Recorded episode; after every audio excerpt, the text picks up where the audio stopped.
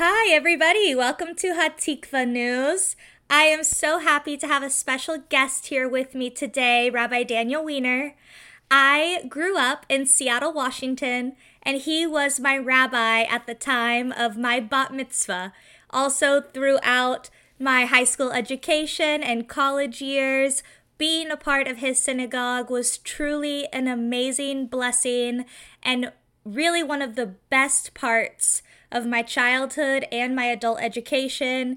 He is a amazing leader, a brilliant voice, and I am so happy to invite Rabbi here with us now. Hello, Rabbi. Hello, Hope. So good to be with you. Thank you so much for joining. Really a pleasure. I'm uh, so proud of all the wonderful things you're doing, uh, just in general, but particularly within the Jewish community, and particularly now with hey, everything going on in the world. Yeah, it's been a really hard time. And so I felt my contribution to society has to be pushing out our Jewish voices to be even louder than they've ever been. That's a good thing to do, particularly in this moment. Yes. So, how has everything been going for you and your temple over the past couple months? You know, I think essentially what's been going on here, I'm sure, is something that Jews everywhere can uh, can relate to.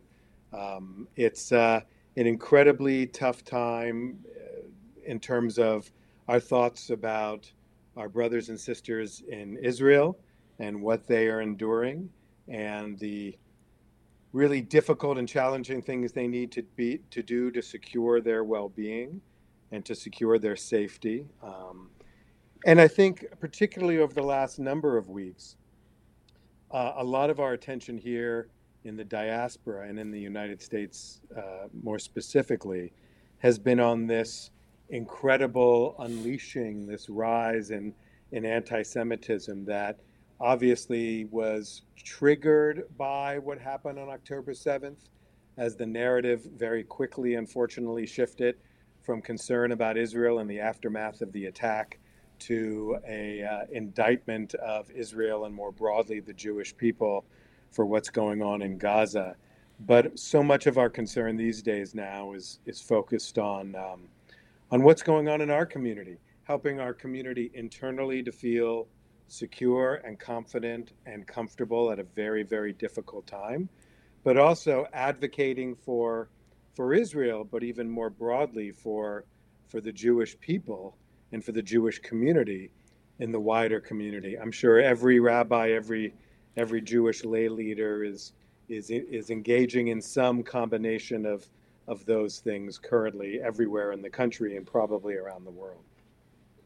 Yeah, it's a all hands on deck situation and everyone is going 100 miles an hour trying to help shift the narrative in a positive direction, trying to help save lives, and acting have like really trying to push um against this narrative of white colonizers against this uh narrative of oppressors and trying to share the story of the Jewish people, the Israelites, and what our true religious doctrine is, which isn't about hate or genocide, all of these terms and words that have been turned on to the Jewish people as of late is a very heavy burden for us to try to rewrite and explain who we really are as people. And uh, yeah, everyone's doing it. No, absolutely. Listen, the thing, um, and to turn this on you a little bit, the thing that um, keeps me up at night, and I know a lot of my colleagues, is you know what's going on with with young people. I have two children who are young adults, and I kind of hear from them the various things they're dealing with, both in terms of friends, people who once were thought of as friends, who have kind of shown some of their true colors, uh, you know, after October 7th, and I know that's true for so many of us. Excuse me. but also um, dealing with stuff online. I'm, I'm really interested what you hope are experiencing with your contemporaries, uh, both those who are Jewish and those who aren't Jewish, because I think in so many ways that's that's of equal or if not greater concern, the future of of, of American Jews, their identity and their connection to Israel moving forward. I'd be curious what you're struggling with and what you what you think we as the older generation can do to be supportive and helpful to you. Well, I am sure that you are being supportive and helpful to us. But yes, I will tell you a little bit about what's going on from my perspective and friends that I have talked to, um, whether they are Israeli or Jewish or Christian, who just love Israel and are voicing that they support Israel, that they support the Jewish people, especially on social media, especially online. There are so many threats to unalive ourselves or our children. There are certain words you're not allowed to say on YouTube, so I have to say things kind of in a weird way, but I think you know what I'm saying. Um, yeah. it, it is a very toxic place to try to send out a peaceful message and to try to shine a light when there is so much darkness. And yeah, social media is a really, really tough, dark place. And so on and and then so that is from just strangers right that is people that you don't know that's people just sending you hate mail hate mail right but then yeah. you also as you mentioned what your kids have been going through um, us too a lot of Jewish people who are speaking out right now are noticing that their friends are nowhere to be found. Their friends are not even sending an I love you text message or I hope you're doing okay text message. All of the sudden, all of the hundreds of friends you had, me personally as a social butterfly, oh, they are nowhere to be found now, you know. If I'm not throwing a fun party, all of a sudden, you know, I, as a Jewish person, don't exist. I, as an Israeli person, don't exist. And Israel now only exists as an occupier. And so, in turn, yes, I am Israeli, but also as a Jewish woman, I am now an occupier. It, it becomes uh, if two, three, two to three degrees of separation from Israel doesn't matter. You are still the white colonizer, suppressor, oppressing people. Yeah, it's a it's a lot to carry on our shoulders, yet many many of us will not wear that name tag. We are saying no, that is not who we are. You can't label me as that. It's just not true. And instead, let me speak louder. If you can't hear me, if you can't see me, let me show my face. Let me tell people stories. And so I'm really pushing up against this awful narrative that has been thrown in our faces and doing a lot of like history and deep diving too, and really trying to show people what the truth is and what reality is. There. You, you, no, that that's amazing, um, and it's uh, you know whether we liked it or not, as as Jews, um, you know we are ambassadors for Israel and the Jewish people, and um, though we shouldn't have to explain ourselves or explain what anti-Semitism is or or a connection to Israel necessarily, um, it's just a position now we're we're put in. You, you talked about friends who um, you know, who haven't stood up, and I hope there are some who have. But um, you know, what's even worse are those who are just, you know, who are putting horrific memes and, and posts on on Instagram and on TikTok, um, and oftentimes, you know, they're just passing on what someone else gave them. They're just passing on because they feel like it's trendy to be supportive of, you know, this this moment's you know victim of of, of the month um, and um, so my question to you is how much do you think that's people really knowing what they're saying and really feeling that kind of deep contempt and hatred for Israel and the Jewish people?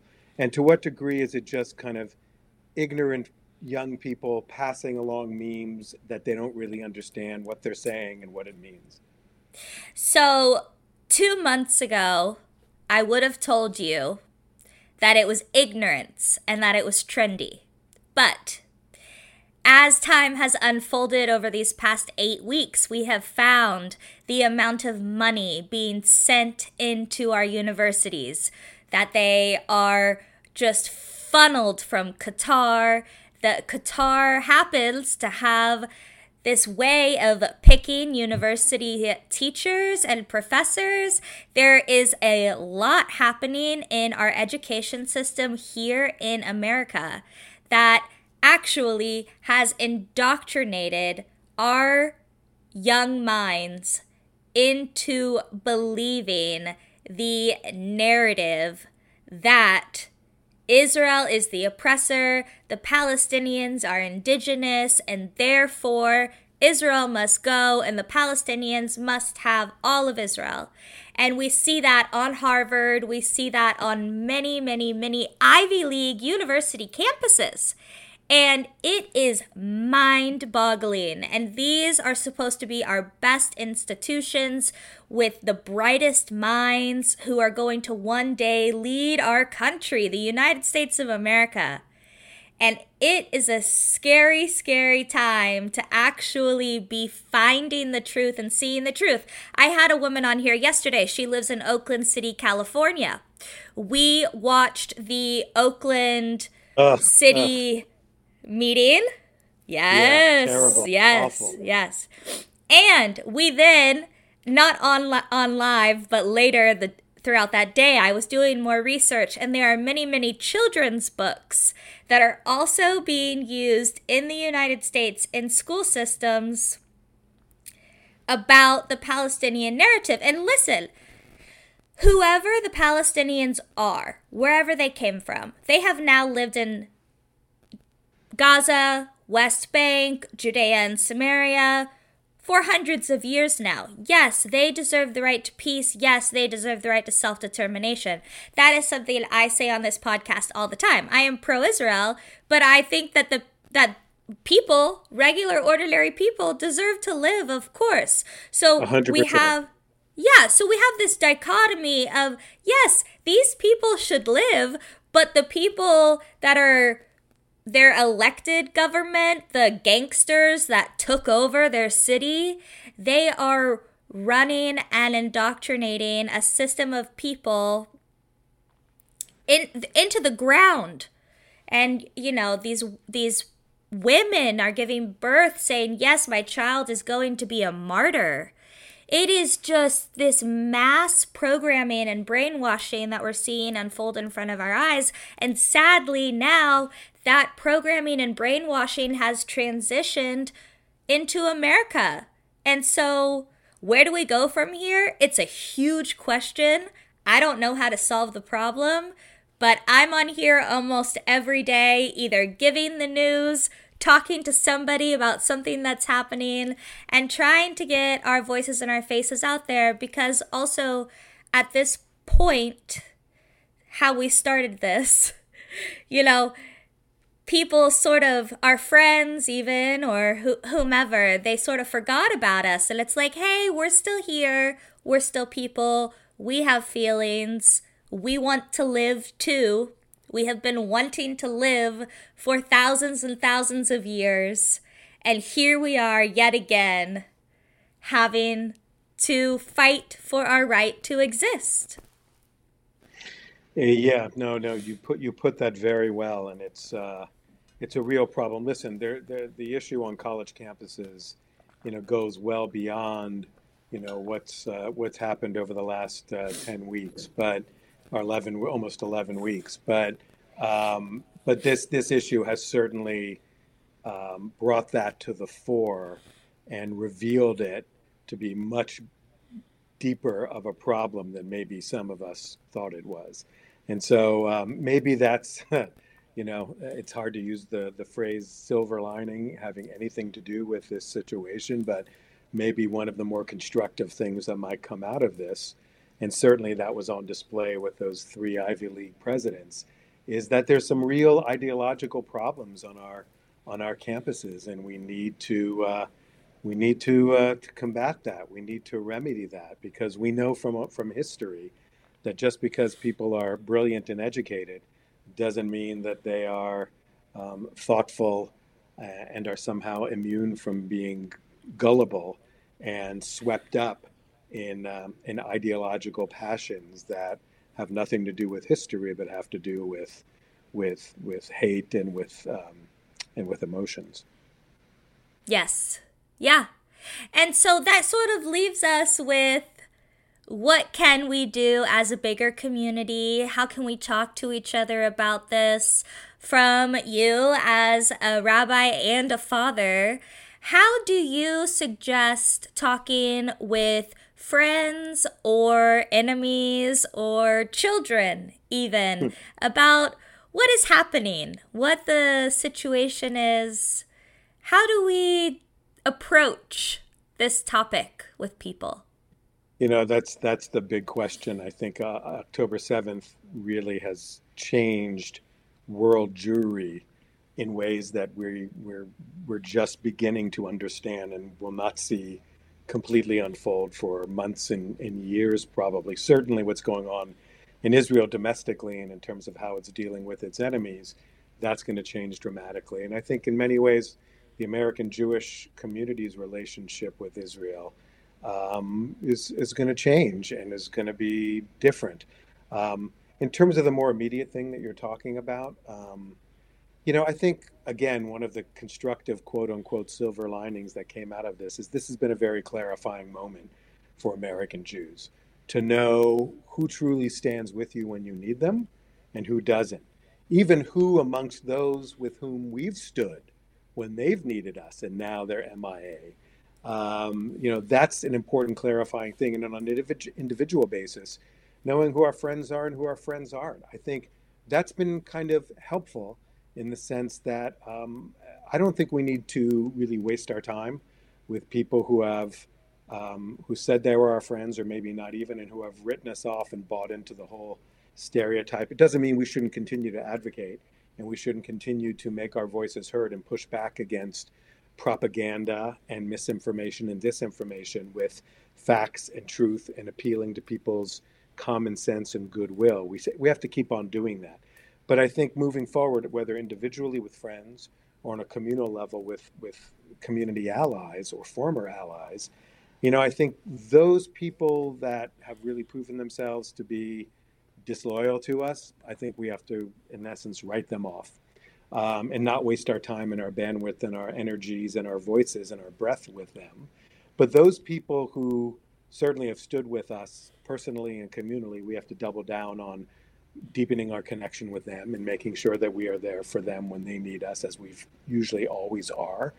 Um, and I think personally, with with with friends, we have to do the same thing. Continue to reach out and thank them for for what they've done and, and who they are.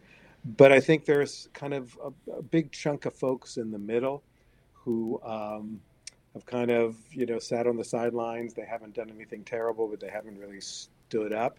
And I think to the degree to which we can have conversations with those folks and help them to better understand, because I think some of them are really ignorant. They just don't know how we view anti Semitism. They don't even know sometimes that they have implicit anti-Semitic biases that they're unaware of. You know, we've talked so much in this DEI era about racist, uh, you know, unintentional implicit biases. I think the same is true of anti-Semitism. So I think, and, and I think mm. people also don't necessarily understand the relationship that American Jews have to Israel. You know, people of different descents from different countries probably say, yeah, that's the country where my great grandfather came from. But I don't feel any special connection to that. I don't think a lot of people understand the depth of the connection that that that that American Jews have with with Israel and with the people of Israel. So I think there's a lot of education that that that needs to happen with people who are open to it. I think um, we need to narrow down those people with whom we're making efforts and just understand that in this moment, some of those folks we're never going to get to. And I think we have to, to reinforce our relationship with our communal and individual friends. Yeah, I completely agree. It's like talking to a wall with some of these people, and then that is just wasting your energy. It's exerting energy where it's not being soaked in or appreciated. So, definitely making sure that you're spending the time talking to the right person and giving the facts and the information and the feelings. I feel like the feelings are so important because I I think so much is like, "Oh, well let's fact check this." And yeah, okay, let's fact check. But also these are people who have been living on this land for thousands of years and there have been wars for thousands of years and it's not an easy fix that's going to be fixed overnight. You know, a lot of these people here in America, especially who are out marching around on the streets and disrupting Thanksgiving Day parades and, you know, sit ins in all of these public spaces. Like, okay, yeah, you have your right to activism, but what is that actually going to do? How is that actually going to help? Because there are people's lives at stake. There are people living in these places, and we have to come from a human experience and a human understanding and actually putting names to faces and stories to people and not just saying, oh, well, you know, all of these people or all of these people have to go. Like, we're not, like, you know, part of this has felt uh, like a return to the 1920s, 1930s. My grandfather survived the Holocaust. And for us to be having this conversation now again about how do we talk to people about who we are? How do we talk to people about our right to exist? How do we communicate that we're human? It is a very sad reality. However, when we said never again, we meant it. And I think that there are a lot of Jews, rabbis, regular people like myself who are just standing up and speaking out and saying, like, we're not going to be quiet this time. And, you know, to your point, there's some people who are quiet. And if they want to be quiet, they're going to have to live with themselves with that. And and if they're out spraying symbolisms all over New York City and DC and Pittsburgh and wherever else they're spraying these symbols, they're also going to have to look back at their lives in 20 years and think, wow, what was I doing? Why was I doing that at 19, 20 years old? How was I so misinformed? So I sort of went off on a tangent there, but if anybody is still listening and watching, it's a great time to go to your local Holocaust museum, see what happened to the history of not only the Jewish people, but to millions of other people who are not of the Aryan race. We can't all just say this one group of people has to go on either side. On either side. But all that being said, Hamas has to go and we don't have to get too political, Rabbi, if you don't want. But no, no, listen, that's not even political. That's just, that's just a question about that's just a question about you know if we want to live as a as a, um, a, a civilization that wants to move forward and grow in a peaceful way in, in, the spirit of coexistence, you know, you have to get rid of the death cults and those people who want to who want to uh, you know, who want to annihilate other people in the name of their ideology. I mean, we had to spend so much of the 20th century doing that, and um, you know, this is our 21st century. You know, whether it was fascism or Stalinism and communism in the 20th century, it's it's jihadism and that kind of you know uh, that kind of um, uh, nihilistic you know uh, death orientation. We have to we have to combat that in this in this century. Well, just to your point there, uh, the I did a Never Again is Now video, and the Mufti and the tyrant himself were very good friends. There are many pictures of them together. And yeah. um, I really don't know if I'm supposed to say his name on here, so I'm going to call him the tyrant. The tyrant gave the Mufti an Aryan race card. And then now, fast forward, the IDF soldiers in Gaza are finding copies of that very disgusting book in Arabic. And there are a video there's a video I posted the other day of the Houthi army in Yemen doing the you know what salute. So yeah, just it's, yeah, it's it's you listen, anti-Semitism is a mutating virus that can shapeshift to fit any group that uh, that needs it to whatever unify its its its really contemptuous uh, contemptible purpose, or you know can fit uh, any any enemy of any people and shape it around the Jewish people. So yes, the fact that I guess you can't mention it on YouTube, but the fact that that infamous book that was written by the czarist secret police can find currency and relevancy to people living in the Middle East in a completely different culture just testifies to the power of anti Semitism. Yeah. So where do we go from here? Keep we keep talking, we keep sharing yes. our faces and our voices and we keep humanizing ourselves and you know, peace in the Middle East maybe maybe one day. God maybe. willing one day. But listen, I mean that that should only happen but we uh, what you're doing here, especially from from the vantage point of your generation, Hope is really really important, and I applaud it and encourage it, and I'm so grateful for it. Thank you. Thank you so much for your time. I know you're a busy man, and I really appreciated you coming and sharing your voice and your face. Is there anything you want to say to the world? No, just keep the faith, and um, you know, let's continue to fight the good fight. It's probably going to get worse before it gets better, especially as the uh, presidential campaign season unfolds here, and there's all sorts of terrible things unleashed from both the left and the right. Um, I just think we have to, as Jews, um, keep keep our heads down in terms of focusing on what's most important, getting our message out, and never shying away from uh, expressing our pride in our identity uh, and never allowing those who want to intimidate us to be successful in doing so. Beautiful. Yes, we will not be intimidated. Thank you so much again, Rabbi. I really appreciate you, and I hope to come to a service next time I'm back in Seattle. Please, you're always welcome. Take care, Hope. Thanks. Thank you. Bye bye.